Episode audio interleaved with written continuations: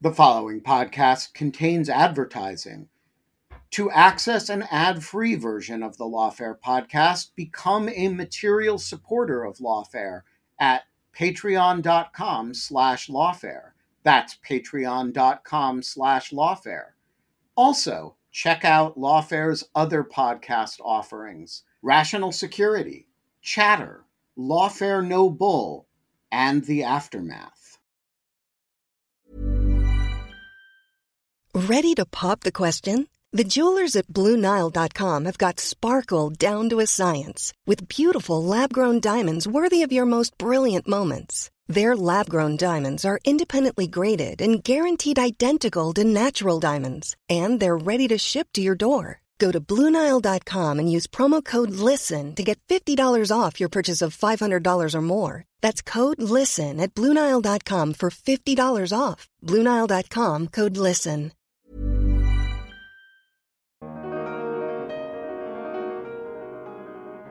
I think I, I would have assumed that a really strong majority of the court would have taken the kind of line that, that Kavanaugh did here. You know, Kavanaugh follows the, the, the line of, of NetChoice. This is all editorial discretion.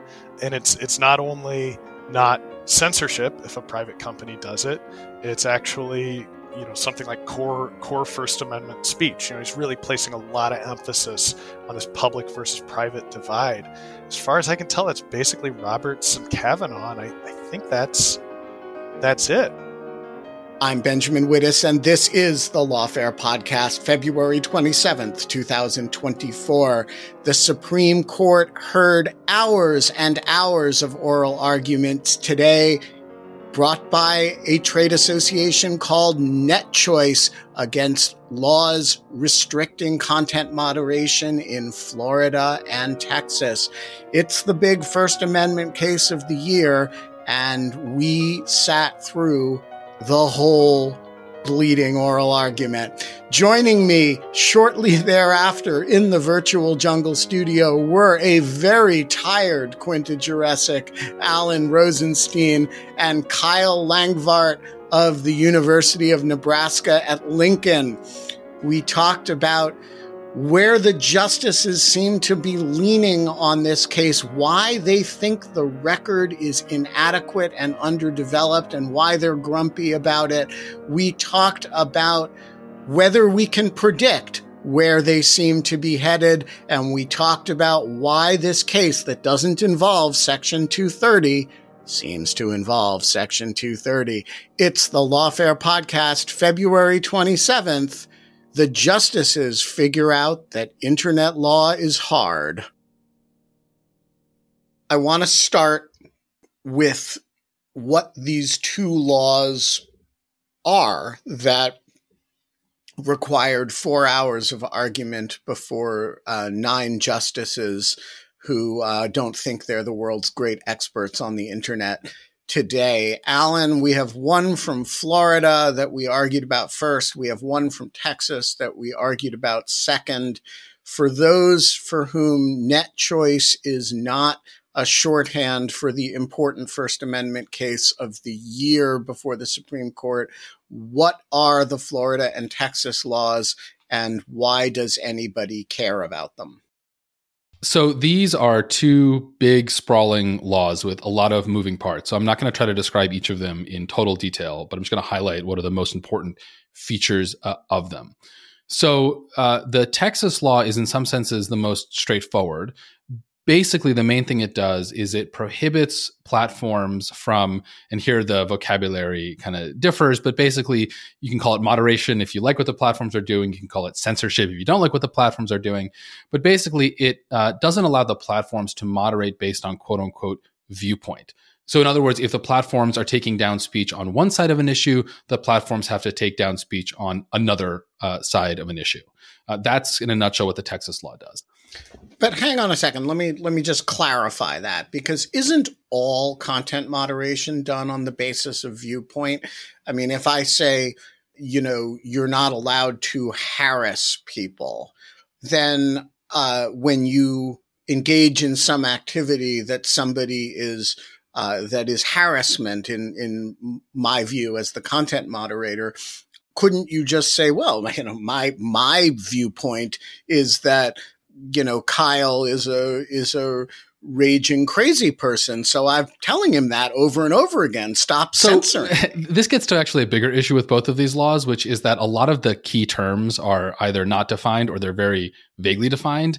And, and this is something I suspect Quinta will get into, these cases are being decided on an interesting procedural posture of facial challenge injunctions. So um, one of the problems is that we actually don't know what a lot of these like how a lot of these laws actually would work in practice. So we should say it forbid it requires viewpoint neutrality in content moderation whatever that means exactly. And i do think there's a pretty good argument that in fact you know things like whether it's kicking people off for you know active harassment or take spam as another example. I mean i think there's a, a way of saying well that's actually not based on viewpoint. That's based on a certain kind of conduct. But you're not wrong that these are the sorts of tricky issues that would have to be litigated in presumably state court um, as the state courts try to figure out what it is that let's say the florida uh, and texas legislators meant when they wrote these laws Okay, so no viewpoint discrimination. That's the Texas law, kind of in a nutshell. Uh, the Florida law is both broader and narrower.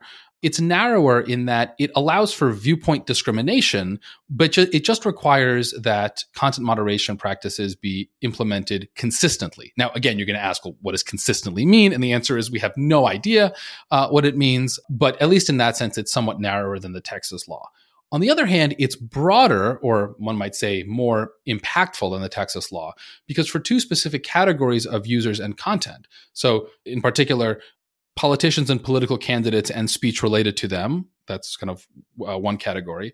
And the other category is journalists and journalistic enterprises.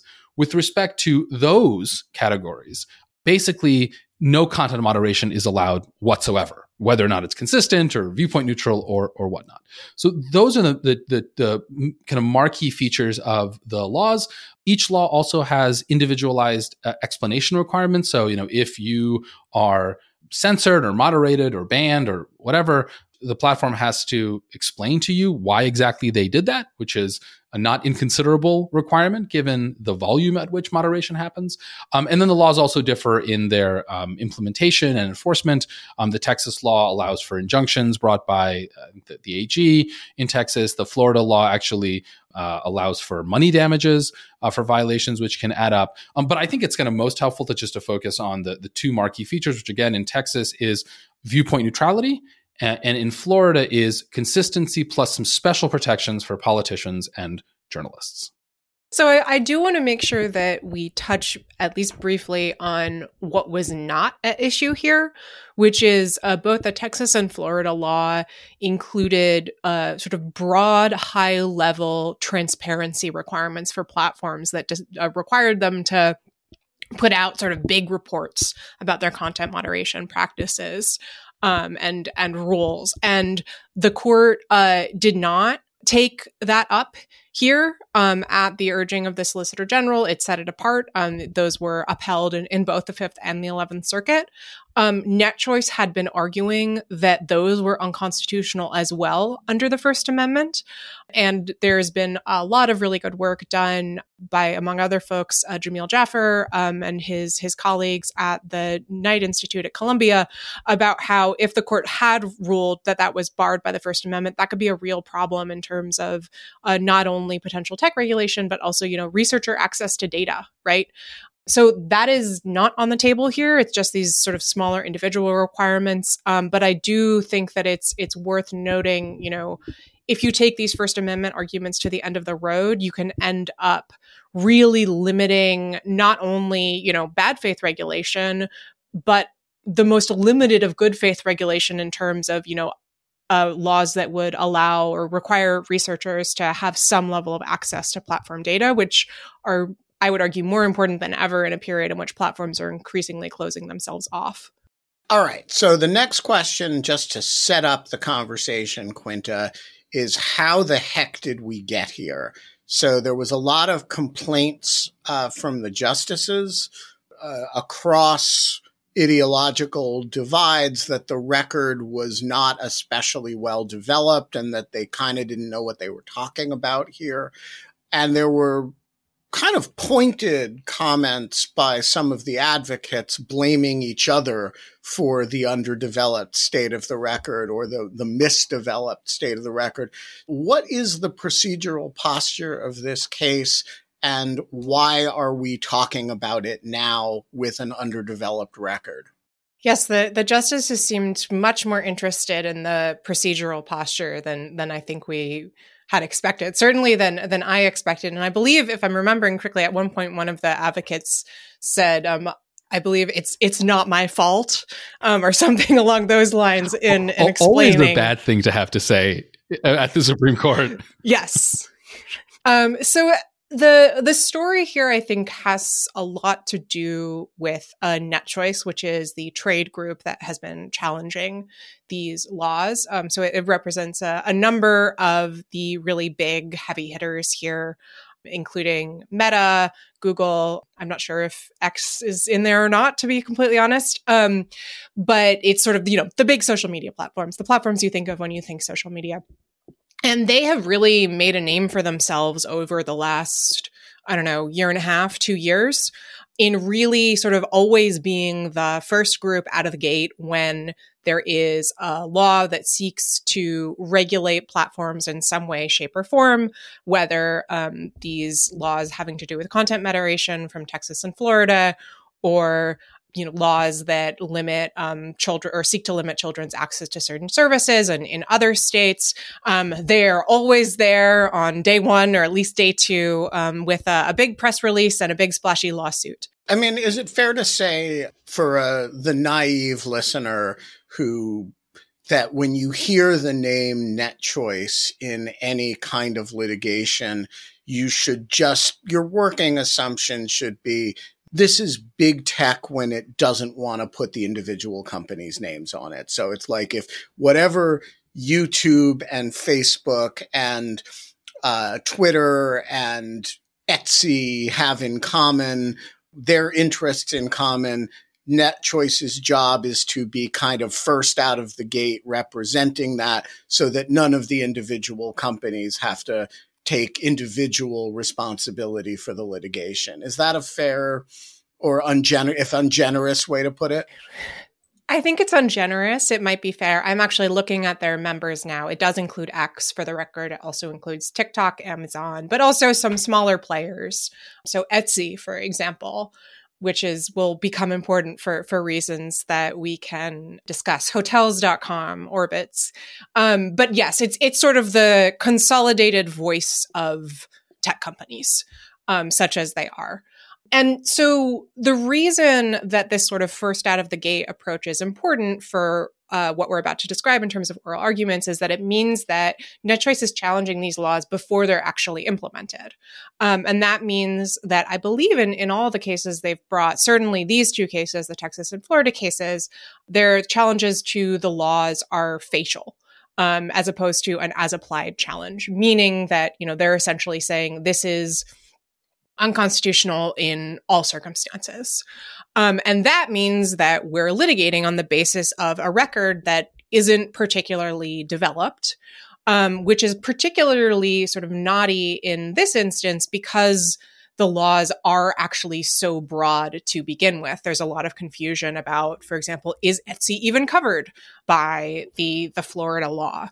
Um, and so that that led to a lot of frustration among the justices about how little information they had um, in terms of how these these laws might be implemented, what might be covered. Um, it also led to a lot of confusion about who uh, had the burden of arguing what. So uh, Paul Clement, who's arguing for NetChoice in both cases, was arguing that uh, Florida and Texas had the burden to show that these laws had what's called a, a, term of art a plainly legitimate sweep. Um, there's another argument about whether or not he had to they had to meet an even higher standard. There's a lot of going back and forth here, and this was a bit surprising because it hadn't really shown up in the briefing. Um, the briefing, as all of the advocates uh, hastened to, to point out again and again had really focused on the question of social media companies specifically. Um, and at one point, Solicitor General Elizabeth Prelogar essentially said, you know, it's it's a little unusual uh, to to want to bring in these issues that weren't really before the appeals court, but you know, here we are, and if you want to rule on that basis, you can do so. All of which meant that you know, I think there are a lot of genuine, serious constitutional issues on the merits uh, with these laws that I personally would really like to have some clarity on, but that we spent a lot of time going around and around in circles on the difference between facial versus as applied challenges. Well, Quinta has just revealed herself as not a true Supreme Court nerd because a true Supreme Court nerd would be completely energized by diverting the entire case onto facial versus as applied challenges. Yeah, that's not me. Okay. Kyle, with all of that as a 12 minute and 50 second prelude, what do you make of the arguments today and how would you characterize what happened in them uh, all four hours of them. And then when Kyle's done, Alan and Quinta just pick it up and offer uh, your own thoughts. Yeah, well, so I mean, I, I was also kind of struck by how much how much time the court wound up dealing with uh, the, the, difficulty that's involved with a, a, facial challenge here and, and all the complexity of all these different platforms. But really, makes a lot of it makes a lot of sense, and I, I think the reason that the court wound up in this in this position is that both sides have really litigated this thing in terms of absolutes at the conceptual level. So Paul Clement said at multiple points if a, a, private entity controls third party content, then it's called editorial discretion. If a public entity does it, it's called uh, it's called censorship. The Florida SG kind of insisted on on framing Florida's content moderation law as a law that just regulated conduct, as a law that didn't really regulate speech. Well, if if the whole thing has been litigated in, in these types of absolutes, and if one of those absolute perspectives is is correct, then um, either the law is completely okay in all applications, whether you're talking about Facebook, whether you're talking about Etsy, whether you're talking about Uber, or it's bad in all applications, even if you're talking about you know Facebook, even if you're talking about about YouTube. And I don't think at, at the end of the day, you know, the the idea that everybody on who owns an internet platform is the equivalent of a newspaper editor is is all that satisfying. And it's also not all that satisfying to say that all that's going on here is is pure conduct. When the court was trying to find some kind of way out of the options that had been presented to it, I, I think it was largely dealing with, you know, the, the inadequacy of those two alternatives. Yeah, I, I think Kyle really kind of hit hit the nail on the head with his description of many justices' frustrations with these kind of absolutes. My my favorite part came, I think, at hour three. Though by that point, I don't know, time had lost all meaning. Where Justice Alito, with kind of trademark Alito frustration, uh, but this time I think extremely well deserved, said, "Look," and I remember who he was talking to. He said, "Look, I'm just not sure I buy any of these analogies. Clearly, Facebook is not like a newspaper. Clearly, it's not like a."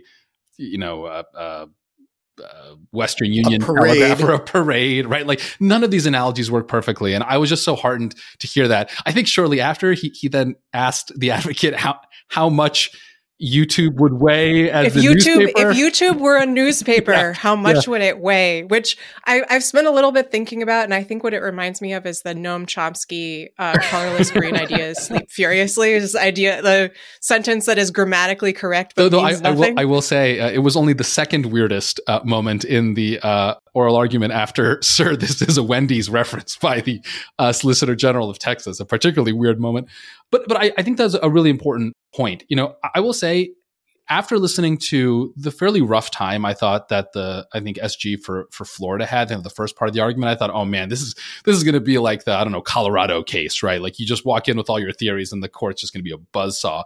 But then it became very very clear that I don't think there's a majority that's you know going to be particularly eager to sort of swashbucklingly rule in front of in in favor of the platforms. I think that you know, uh, uh, the the facial versus as applied issue is going to be a huge sticking point. Um, now, how the court's going to unwind that is, is, is not clear, but you know, I, I suspect that while I don't think that the the states are going to preserve both of their laws in their entirety, and I suspect that you know some of the marquee provisions might either get struck down or when if the court kind of remands this for further development, there's going to be a pretty strong gloss on what that should look like. And I suspect that, for example, things like, you know, the Texas viewpoint neutrality on the newsfeed thing, that's probably not going to survive. I think enough of it will survive. And I think in particular, the, you know, there's enough justices, you know, off the top of my head, kind of counting noses, I'm thinking Thomas, Alito, Gorsuch, Barrett, and Jackson, uh, maybe a couple of more, probably not Roberts and Kavanaugh. They're, they're kind of the most kind of on the NetChoice side. But I, I think there's going to be actually enough recognition by the court that just unthinkingly applying the super strong First Amendment protections in cases like Tornillo, which is the newspaper case, or Hurley, which is the the parade case, uh, to you know the the biggest companies in the world, the the holders of the public square. I think that's going to work, and, and, that to me, I think is a that would be a dramatic a dramatic uh, uh, holding. I mean, it would be a full employment program for Kyle and me, who who can have inexhaustibly write about this stuff for a living. Um, but I think that's pretty pretty surprising, and and to the court's credit, actually. Yeah, I think that's right. I mean, a, a few years ago, I think I, I would have assumed that a really strong majority of the court would have taken the kind of line that, that Kavanaugh did here. You know, Kavanaugh follows the, the, the line of, of NetChoice. This is all editorial discretion and it's it's not only not censorship if a private company does it it's actually you know something like core core first amendment speech. You know he's really placing a lot of emphasis on this public versus private divide. As far as i can tell that's basically roberts and kavanaugh and i, I think that's that's it. I mean you you were adding up uh, thomas alito gorsuch barrett jackson but I think Kagan and Sotomayor were also interested in, in this facial versus as applied issue. And I think once you're kind of talking about uh, facial versus as applied, you're, you're, you're beginning to kind of haggle over who's going to qualify as an editor or a speaker and who isn't. Yeah, and I think Justice Gorsuch made this really clear at one point. I we don't have a transcript yet, so I'm just looking at my notes, but I believe he he uh, in a question to Solicitor General Prelogar essentially said, "Look, you say in your brief that you know you don't completely agree on NetChoice, that you think NetChoice errs in some ways in making such a strong First Amendment claim. If you think NetChoice errors, if we agree with you, it's hard to deal with that in a facial challenge, um, which is essentially saying explicitly."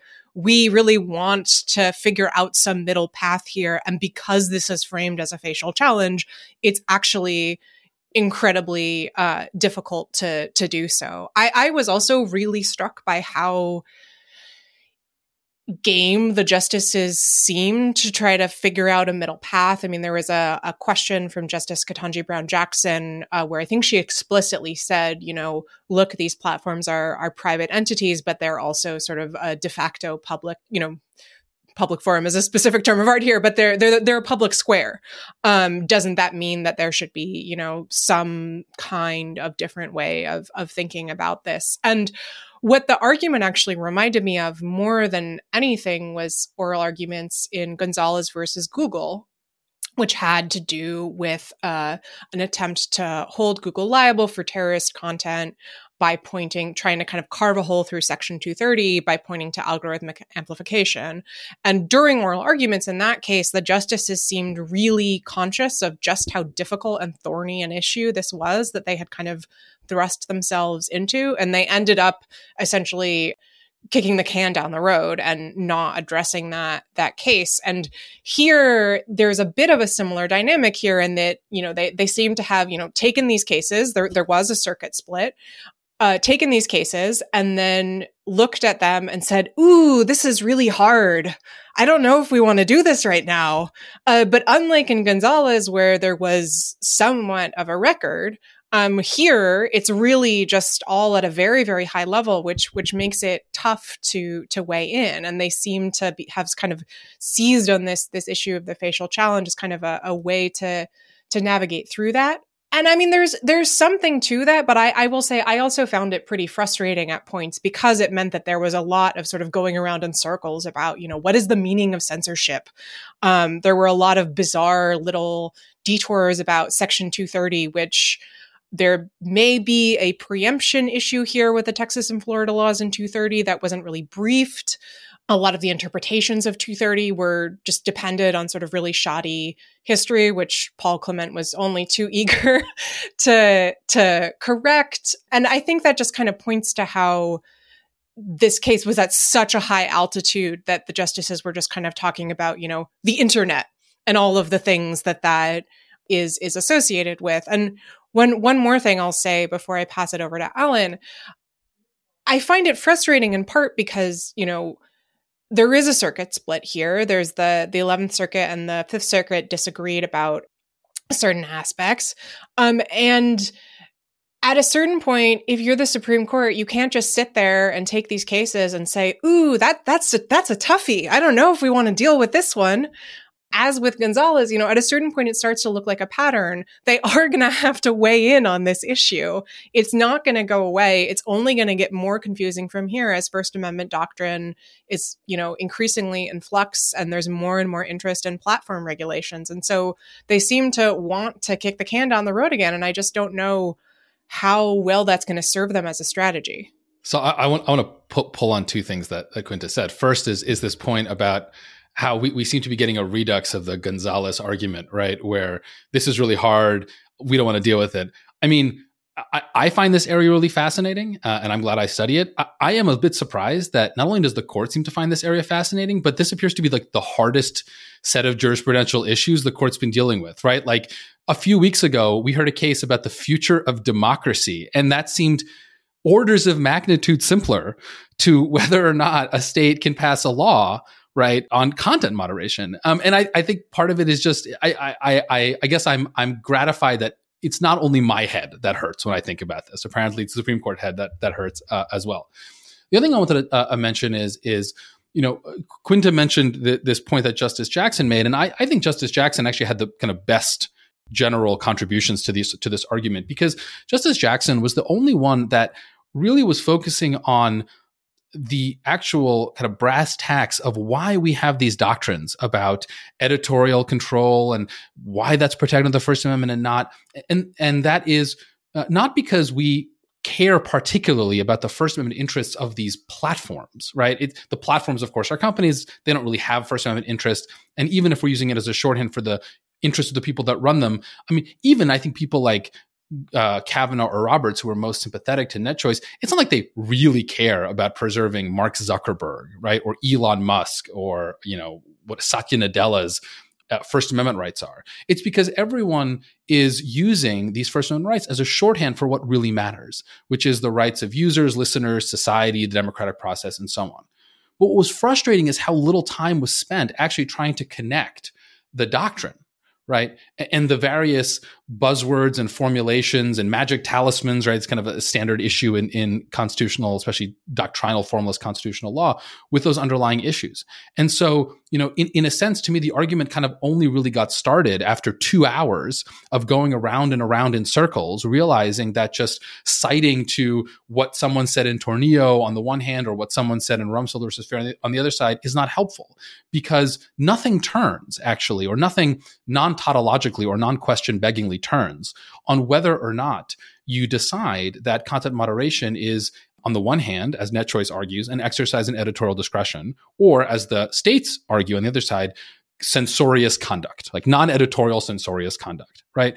And so to me, I kind of wish, and I sort of understand why the advocates for the states, in particular Florida, didn't just accept that there was a First Amendment interest here and then just argue that the benefits of government regulation outweighed the cost because, you know, First Amendment scrutiny is is hard.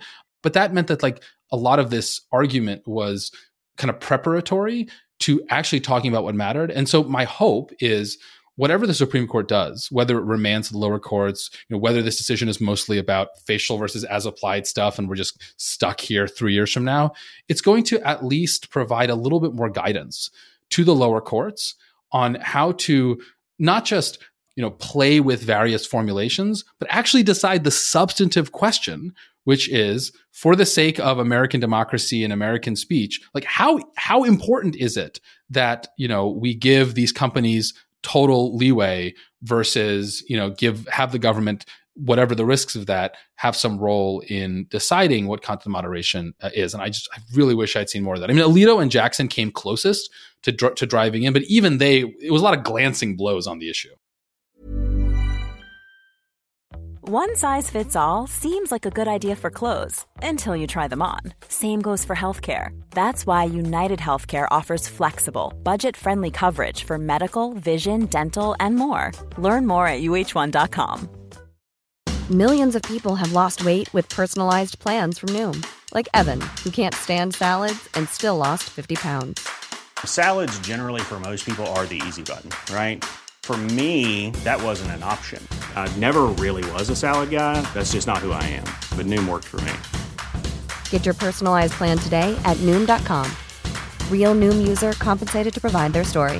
In four weeks, the typical Noom user can expect to lose one to two pounds per week. Individual results may vary. All right, I want to say a few words in defense of kicking cans down roads which uh, is something that Alex Bickel used to call the passive virtues.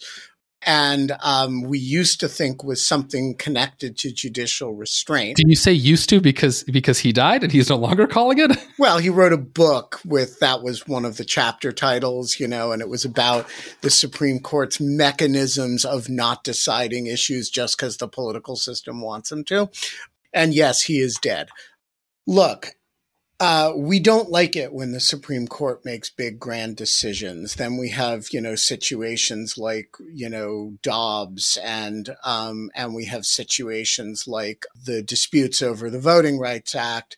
Um, there are good reasons for the Supreme Court to let political processes play out and not be quick to jump in and interfere with things. And one of the best reasons is because the record is undeveloped and it's actually not good enough to make an informed decision about what you're doing. So I have a lot of sympathy with uh, justices who looked at this and said, wait a minute, I can't actually figure out what I'm deciding. And uh, uh, state of Florida and state of Texas and Paul Clement, uh, you guys are trying to make something absolute here that I don't want to accept as absolute so I want a better record before I decide this like quite large question. And so, Kyle, I wanted to ask you and to get us started here, assuming there are five votes for the idea that we are not going either or on this based on this record. What does a decision look like? Like what what does the court do that like says that kicks the can down the road and says we're not deciding this yet. We want a better record. Ultimately though you have to decide does this law in Florida does this law in Texas go into effect? Do you lift the stay or not? So my question is like what does an opinion a kicking the can down the road opinion actually say? Well i mean it's it's sort of hard hard for me to say, but it, it seemed like what at least I, I believe Kagan and, and maybe Barrett were asking about was whether you could have a decision that upheld the preliminary injunction just with respect to a few of these core platforms while somehow specifying that it, that it didn't apply beyond beyond that scope. But it i mean it really is kind of a kind of a novel thing, and I'm not sure exactly what it what it would look like. You know, you you talk about kicking the can uh, down the road. I think in a in a way, just by forcing the parties and the, and the court below to reframe the question and develop a better a, be, a better record, you know that's a kind of can kicking that actually does make some law. I mean, there's a, there, there's a little bit of clarity that that comes with that kind of decision. In this respect, I think Prelogar was really trying to sort of gently show the justices a, a way to to handle this. Um, and as always, she is just like astonishingly good, and was sort of, I think, arguing, you know, look, you can. There are a number of ways that you could do this, um, but it is an option for you to say, we're going to rule on the aspect that has been fully briefed on the constitutionality or unconstitutionality of these laws as they apply to social media platforms specifically, which was how the arguments were fashioned in the lower courts. And then we're going to kick the can on this question of how they apply more broadly and and what that might look like. And and that way, you know, you can kind of split the baby, get the best of both worlds, whatever comparison you you want to use. And I will say, I think that certainly to me seemed convincing. Maybe that's just because she's a very compelling advocate, but it does seem to address aspects of these laws that strike me as very obviously out of bounds First Amendment wise, while leaving the door open for, you know, applying them in different contexts or other uh, forms of of regulation, um, which I, to me at least, seemed to be a little bit what the justices were nervous about and what Prelogar specifically was arguing is that you know we can there there is a way to rule here that doesn't take such a strong view of the first amendment that makes regulation of tech companies completely impossible.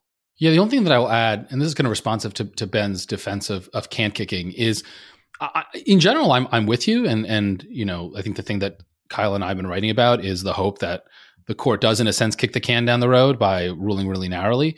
The, the problem and here I have some sympathy towards NetChoice. These laws are so broad, they're so vague, and they would have such a titanic impact on social media platforms that I what I don't think a state should be able to do is write a super broad law and then say, well, it's so broad, it's so vague, we don't actually know what it says, so no one sue us. We'll just implement it over several years. Who the hell knows what will happen? And then once we've destroyed your platform, you can sue. I think that's the problem. And I think that's why in First Amendment doctrine, you litigants challenging state actions on First Amendment grounds tend to get they, they get more bites or earlier bites, um, more permissive biting. uh, uh, yeah, I know that's a little weird. Uh, they, they they get to do things that other litigants won't because courts are very sensitive to the the harms that broadly and vaguely worded uh, potential infringements on the First Amendment can create. Yeah, and I'll just add. I mean, this this is an area where it, would have been, uh, I think, helpful if there had been more discussion of the downstream impacts on on users. You know, everybody disagrees about how, in the abstract, you should characterize a, a platform as a speaker or a regulator or a common carrier or an editor, whatever it is. But everybody agrees that these users on the platforms are, are engaging in, in speech. And whatever the court does here is going to have some some effect on on structuring those users' own speech speech practices. You know, th- there were a couple of a couple of moments where I thought counsel actually tried to draw out a, li- a little bit of this, and, and the court didn't didn't follow up so much. One was Clement during the arguments about about the Florida law said, you know, if if we have to be consistent on on account of viewpoint, then the most cost effective thing for us to do is going to be to just remove whole whole debates. You know, if we have to be viewpoint neutral, but we're allowed to be content based in our discrimination, well, we'll just discriminate on the basis of of subject matter. That's a lot easier than leaving up all the horrible speech. Yeah, the, the platform will only contain posts about Italian bicycles, which I thought was yeah, extremely yeah. bizarre. Yeah. I, I, don't. Maybe we're getting a, a, a, view into a Paul Clement's hobby world, and if so, I'm. I'd love. I'd love to hear more from him about Italian bicycles. I mean, I thought it was a it was a delightful, kind of humanizing uh, moment moment there. But um, that and the Wendy's thing. But the uh, the Texas the Texas SG also raised this point about just taking down more speech as a way to deal with the law. So uh, Kavanaugh asked, "Well, what, what do you do with the terrorist speech?" And the Texas Solicitor General said, "Well, this is this is easy. You know, if you don't want pro Al Qaeda speech, just take down the pro Al Qaeda speech and the anti Al Qaeda speech. Just say we don't want any discussion of of Al Qaeda." You know, I was that's a I, I that, that, doesn't seem like a great a great outcome in, in First Amendment terms to me, and and I, I think it would have been maybe, maybe real windfall for Al Qaeda, actually. yeah, yeah, yeah. Uh, you know, I, I I would have liked to see the court explore more of those kind of implementation questions. You know, how how does this actually work in practice? Yeah, I would I would second that just just briefly. Um I mean I think that I was really struck by the casualness with which counsel for for Texas kind of engaged with those hypotheticals. And and this has appeared I think throughout the litigation of this case but there was a point where uh, he he said in response to that same question for Kavanaugh, you know, oh well we don't even have to think about that because of course you know that's illegal and so that would be it would be fine to remove that under our law anyway. And then kavanaugh pointed out like what are you talking about? Right? There's a lot of discussion about al-qaeda that is potentially concerning and that as a platform you might want to remove that is not illegal in the slightest. And so the there was a level of like not understanding that actually some of these decisions are like really important and and things that you should want to be removed um on the part of of Texas I think less so for Florida but really in Texas that I found kind of disturbing to be honest that was wild and, and is an interesting example I think also of that the the justices are getting a lot savvier um, I think that's something actually worth pointing out. I don't know if it's a generational thing. I don't think it was. I mean, I think the older justices were, you know, just as uh, kind of understood this just as uh, the, much as the younger justices did. But you know, I, I think we're a, a, very long. Thankfully, we're we're many many years away from you know how do beepers work? What do you mean the signal goes to China first, right? Um, which I think just generally bodes bodes well uh, for um, uh, future uh, litigation over over new technology. All right, so let's talk about uh, one of the things that we were I recall I was very struck by, I know Quinta was, in the Gonzalez argument was how apolitical it seemed and how you really couldn't tell what the political orientation of any justice was by their questions. This one uh, seemed a little bit less untouched by political valence, but at the same time uh, was not especially political. It was not like the conservative judges were lined up behind Texas and Florida, and the liberal judges were lined up for NetChoice. In fact, the ju- justices who seemed most behind NetChoice were uh, both Republican appointees, uh, Justice Kavanaugh and, and Chief Justice Roberts. So, uh, Quinta, get us started on this. What did you make of the political valence of the argument? to the extent you identify one. Yeah, I think I broadly would agree with that framing. I think that it came through most clearly in the questions from uh, Justices Thomas, Alito, and to some extent Justice Gorsuch as well, who were very clearly, in the case of Thomas and Alito, sympathetic to and concerned about claims of uh, quote unquote censorship of conservative speech by platforms, which is what uh, led Texas and Florida to to pass these laws um, in the first place. I think Justice Alito at one point launched into a hypothetical about you know the speech environment on college campuses, which I, I think shows a little bit where he's he's coming from. There's also just specifically the the language um, that they're using is language that is sort of used on the right. So you know, referring to moderation as as censorship. Um, Thomas seems skeptical of the idea that there could be any good faith uh, content moderation at all. I also think that you you saw that. Um, I can't quite recall if Justice Alito touched on this, but Justice Thomas and Justice Gorsuch, um, in the questions that they asked about uh, Section 230, there's one really bewildering question from Justice Gorsuch, uh, who asked, I think this is a direct quote Isn't Section 230 predicated on the idea that platforms are common carriers? Um, which is sort of so inside out and backwards that I, I can't even. yeah, it's really it not. not. And and and Paul Clement, I think, did a you know gave a very cogent, quick overview of why that is not the case.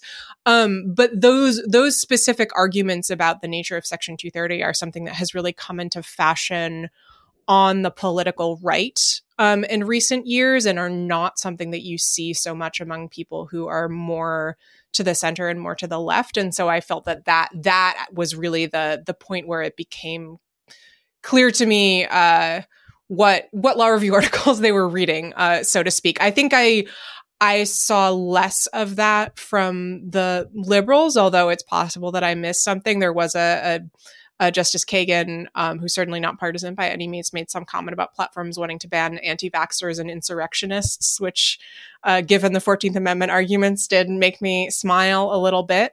But I think that the, really the sort of party affiliation came through more on the right there. Is that fair, Kyle and Alan? Yeah, I, I yeah, I, I think that's I think that's right. Alan, what did you think? Did you detect a strong political valence at any point here?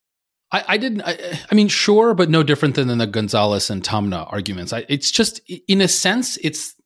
I mean, and we'll get into this because we should talk about the weird Section 230 stuff that that came in. But in a sense, it's the same argument, right? It's the same issue, which is how should we treat platforms given that they are private, but that they sort of run the, the, the public square. And so obviously the, the doctrine's different, but the sympathies to the platforms um, among the justices, I think, fall down in pretty predictable ways across these two sets of cases. And, you know, I think the most notable thing is is just a divide among the conservatives. So you have a what you might call the the the the big business conservatives, right? You know, people like Chief Justice and and Kavanaugh, right? Who who are are not particular culture warriors. And again, I, I, don't mean any of these terms pejoratively, just kind of shorthands. But they're not they're not big culture warriors. They are big believers in sort of traditional good old corporate America, and generally are skeptical of state power. You know, to to the point where Justice Kavanaugh kept trying to define censorship as kind of uh, stip- by, by stipulation only something a government can do, which I don't think was super convincing, but I get where he's coming from. And then the more I mean, again, I, I, don't know how else to describe it, um, even though there's some kind of dismissive overtones. The more culture warrior side of the conservatives, right? Specifically, people like Alito and and Thomas. Um, you know, again, exactly where Gorsuch and, and, Barrett fit in is a little less clear. Maybe Gorsuch is more with Alito and Thomas, and Barrett is like a kind of a floating free agent here. And then on the liberals, I don't think you have so much a split among the liberals as each liberal has within them conflicting they they all they all contain multitudes, right? On on the one hand, these I think these are all good First Amendment liberals, and that they're they're all for more speech. And so when someone raises a you know, hey, the government is telling me what to do challenge, they are uh, I think reflexively predisposed to think that there's something there. But these are also liberals in the sense of disliking First Amendment Lochnerism or the application of First Amendment to big corporations, are, are, very nervous about the use of the First Amendment to go after various civil rights and anti-discrimination laws, as in we saw in 303 Creative, uh, either last term or the term before. So, you know, I think there's a lot of soul searching with, within them. So again, it's not that I wouldn't say that there isn't kind of political valence to these issues. There definitely is, but again, it's it's not the sort of six three affirmative action or six three abortion rights uh, that we've seen, which, uh, uh, like as a as a law professor, is what in part makes this so much fun because this stuff is extremely not pre baked until it gets before the Supreme Court, uh, which is you know which is nice. I mean, I think what makes the kind of ideological aspect of this sort of unpredictable is if you were to really kind of back up if you were to go back to say like 2010 or something like this and somebody somebody told you, okay, in, in the future there there may be these these laws that try to provide a right of access to privately owned social media platforms or private search platforms. I would think you would assume that those laws would be coming from from Democrats rather than rather than Republicans. You know, it, I mean, it feels like a much more natural issue for the left, and at least, I mean, if you go back to, to something like like 2010, the Roberts Kavanaugh position would seem like uh, the the natural position for the right. You know, you say basically if you're the property owner, you own the infrastructure, then you have this kind of constitutional deregulatory right. And what's really scrambled that is just the kind of like culture war politics, basically of the Trump years and and beyond. Uh, so you know the the awkwardness is I think just kind of inherent to this to this issue. Well, and what Kyle's describing is net neutrality, and there was yeah. a great moment where uh, I, I, think this was was Prelogar and and maybe Kavanaugh, and they're kind of going back and forth, right? About but wait a second, you know, uh, uh, Solicitor General, you know, the government is constantly trying to defend net neutrality. Why are you defending net neutrality, but but you know telling us that we should strike down at least some of the parts of the Florida and Texas laws? And, and her answer was uh, because they're different. And and obviously she said more than that. I don't think it was super convincing what what she said, but it, it does show how th- these things get flipped extremely extremely oddly, uh, and I think it it just reflects ultimately that you know this is the platform platforms world we all live in it, which is why the left and the right can both get annoyed with them. Mm-hmm. Right. And I think that, I mean, that also, uh, there's that little exchange with Prelogar was referencing Kavanaugh somewhat famously, I guess, uh, dissented from the DC Circuit's ruling upholding net neutrality back when when he was on that court. So there's a little kind of time capsule element there. One more subject before we wrap. This is not a case about Section 230, and yet you couldn't go 20 minutes in this oral argument without some some justice raising a question of Section 230. Alan, how does 230 keep sticking its ugly nose into places where it doesn't belong? And what can we do to get it to shut up? Yeah, so I, I, think Section 30 might, might it just might be like a zombie law. You, you, you cannot kill it. Like it, it's it's like an invasive weed. It just just goes everywhere. So look, I, there is the an kudzu actual, of, of exactly, American exactly. uh, internet law. That's a good law review title. The kudzu of Section 230. So look, there there is a there is like a substantive issue here where the part of Section 230 that no one ever talks about, which is not C1 but C2, um, which prohibits civil liability for certain kinds of content moderation decisions, that might actually substantively apply, right? If Section 230 doesn't allow platforms to be held civilly liable for certain uh, act of moderation or censorship, then to the extent that these state laws try to hold companies liable for that, then they are verboten, right? So that's a Section 230 issue. But that, interestingly, is not the Section 230 issue that the justices, in particular the conservative justices, wanted to talk about. They seem, in almost gotcha like way, to try to get Paul Clement and NetChoice to admit simultaneously that well, for purposes of Section 230 litigation, the platforms are constantly claiming that they're just passive conduits and therefore they shouldn't be considered publishers. I, I, I love, you know, I'm glad we're recording the video because the, the amount of head shaking right now. Is, Kyle and I are both really, shaking our heads and rolling uh, our eyes. Right, so, so for, they're trying to convince them that for Section 230 purposes, the platforms are saying, hey, we're just neutral conduits and therefore not publishers and therefore not liable. But the moment the First Amendment issue comes up, we're suddenly like intimately connected with the speech and therefore our First Amendment rights. And just to be clear, the reason that that is uh, not a meritorious argument is that the precise purpose of Section 230, and in fact, the language of it was you can't treat them as publishers, yes. even if they are, uh, in some sense, functioning as publishers in certain instances. A lot of people pretending to be confused about this, I think. yeah, exactly. The, the, the, the, whole the whole point is right. There's a constitutional question of what the First Amendment does, and then there's a statutory interpretation question of what Congress did to certain common law liabilities. And at some point, Paul Clement, who I have to say was snippier with the justices throughout than I thought was allowed, I think earned his snippiness when he was like, I mean. They're just different things, guys. So I, I don't know exactly what game Thomas and Alito are playing, but it's it's annoying. It's an annoying game. Yeah, and one one more point on that, which I think Clement uh, made snippily, was that you know even if you want to talk about this in terms of First Amendment issues, there we have First Amendment law. He used the example of a you know a collected anthology, right? If I'm editing an anthology of writings, there's the First Amendment interest of the people who have written the articles in my anthology. And then I also have a First Amendment interest as the editor. And both of those things are in play here. Those are both recognized in First Amendment jurisprudence. And that's not controversial at all. So the idea that there could sort of, the First Amendment could potentially be operating on two levels here, in addition to Section 230, should not be hard. Um, and yet, as as you say, it was sort of framed as this like, haha, you didn't see that coming, did you? All right. Speaking of things we didn't see coming, let's do predictions. Kyle, you get as long as you need to give as precise a prediction about what these nine ciphers are going to do with this underdeveloped record. Uh, as they say in Congress, take such time as the gentleman may require. So it's probably a good idea to be like extremely precise here, right? About my about my. my I think you want to be so precise that you bore the hell out of people, so there's no chance they remember your the prediction. map should be exactly as detailed as the territory. because I, I just I just want to assure everybody that nobody's getting this prediction right. So I want to be I want to be boring and wrong. is is what I'm going for.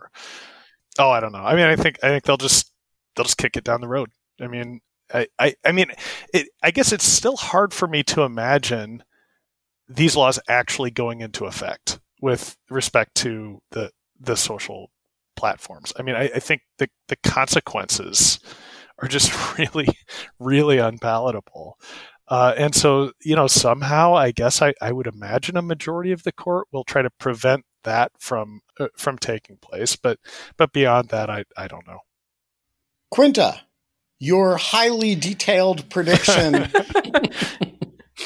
yeah, I mean, look, with, at one point it became clear that not only do the platforms not know if the Texas law forbids them from picking up stakes and moving out of Texas, Texas doesn't even really know if the mm-hmm. Texas yeah. law forbids them from moving out of Texas. Was so, a, it was amazing. Just I just just to say, it was amazing how much the solicitor generals for both Texas and Florida had absolutely no idea how either of their laws would work. That was remarkable. The record's right, which is the I mean so which which just points to you know just how disruptive these laws will be if they do go into effect. So and and the justices seemed aware of that. I don't think there were i mean maybe you could count thomas and alito as votes to maybe gorsuch to to go back you know put these laws into effect as they um as this is hashed out but i i doubt it. Um so yeah it'll they'll be put they'll be kept on hold in some way I maybe they'll take the out that Prelogar was suggesting and, and rule on the laws as as they apply to social media platforms and vacate and remand the rest. I I truly I truly don't know. I just think they they desperately don't want to be holding the hot potato. Alan, your highly detailed and specific prediction. I'm going to make a highly detailed and specific okay. prediction. So no, I'm looking. I'm looking forward to. It. Yeah, I mean, the the problem is, I came into this argument thinking this was going to be a really thorny First Amendment issue, and then it was a thorny First Amendment issue, and then an extremely thorny like federal courts jurisprudence issue and remedies issue. And so, like, I, I wish we had like Steve Vladeck here so he could tell us like what are the 17 things the Supreme Court can do when like crafting the actual judgment, because that to me is what's so complicated here.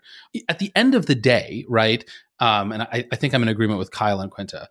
I just think it's extremely unlikely that the court will allow some of the marquee provisions to go in, right? I mean, if you know, if if the answer is, well, we'll just take down everything having to do with Al Qaeda, like there's no universe, I think, in which the Supreme Court will allow that. The question is, how do they express that in a way that is limited but still useful? I mean, do they say we're keeping everything on hold? But here are some thoughts for lower courts to consider. Here's our sense of what the doctrine is. Do they say, okay, we're gonna we're just gonna like divide this the, these these statutes into 17 parts just on our own and just sever all sorts of parts. So that's the part that I that I don't um, I don't understand. The the only the only prediction that I can make with 100% certainty is that Kyle and I will write at least four to five law review articles about this, just because um, I think what's clear is that there's not going to, you know, I recommend people go read Tornillo because it's an interesting case and it's three pages long and it's extremely underargued. And the reason I, I point that out is, is not just to criticize it, but to say it was a simpler and more naive age when the Supreme Court could dispose of issues like that in three conclu- or seven or whatever conclusory argued pages. Um, I think what we're seeing now is whatever is going to be is going to be this like miserably fractured opinion that's going to leave a huge, huge amount un- unanswered, which, you know, I think is a win for the states because at the end of the day, right? And we've what we have not talked about yet is the kind of honestly bad faith that went into a lot of these uh, and sloppy drafting. The states, you know, look, I'm, I'm sure there's some good faith behind them, but a lot of it was just wanting to smack the platforms around, and it's the uncertainty. It's the uncertainty that does that the most. And so, you know, even if some of the state provisions are struck down, anything less than a complete victory for the platforms is going to be a big loss, actually, in part because of business incentives and in part because of how aggressively NetChoice litigated this. And I really think that the platforms are headed in that sense for a, a pretty brutal loss. All right. as the person who, the only person I think in the United States who publicly predicted the Gonzalez Taamneh disposition in detail, um, I'm going to offer the following prediction here. You are all incorrect. Um, this is going to be resolved as an essentially total victory for the platforms.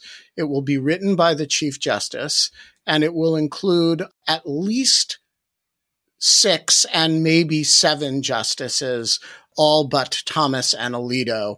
Uh, the uh, maybe Gorsuch will be in dissent as well. But the reason this will happen is precisely the reasons that you all say it's going to be a mess, which is that it is essentially unthinkable that you could let these laws go into effect. And actually, the only easy way to prevent some parts of them from going into effect is to hold that net choice is right. And the justices have a particularly playful relationship with Paul Clement, who is one of their most frequent public advocates.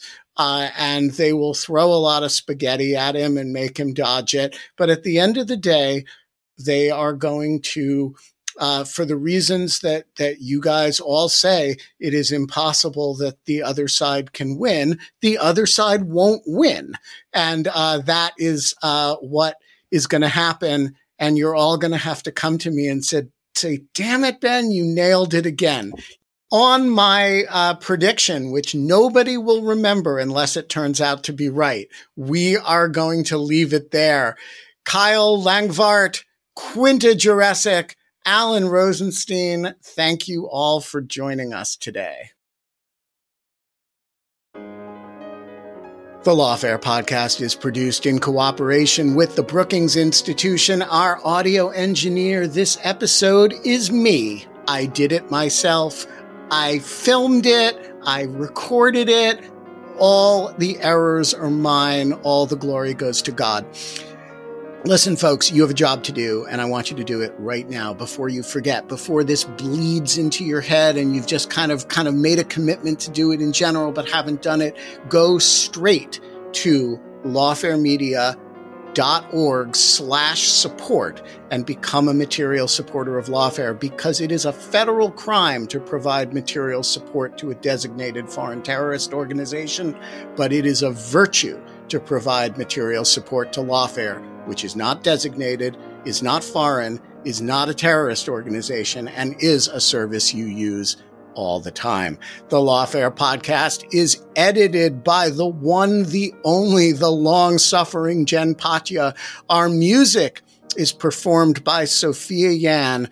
As always, thanks for listening.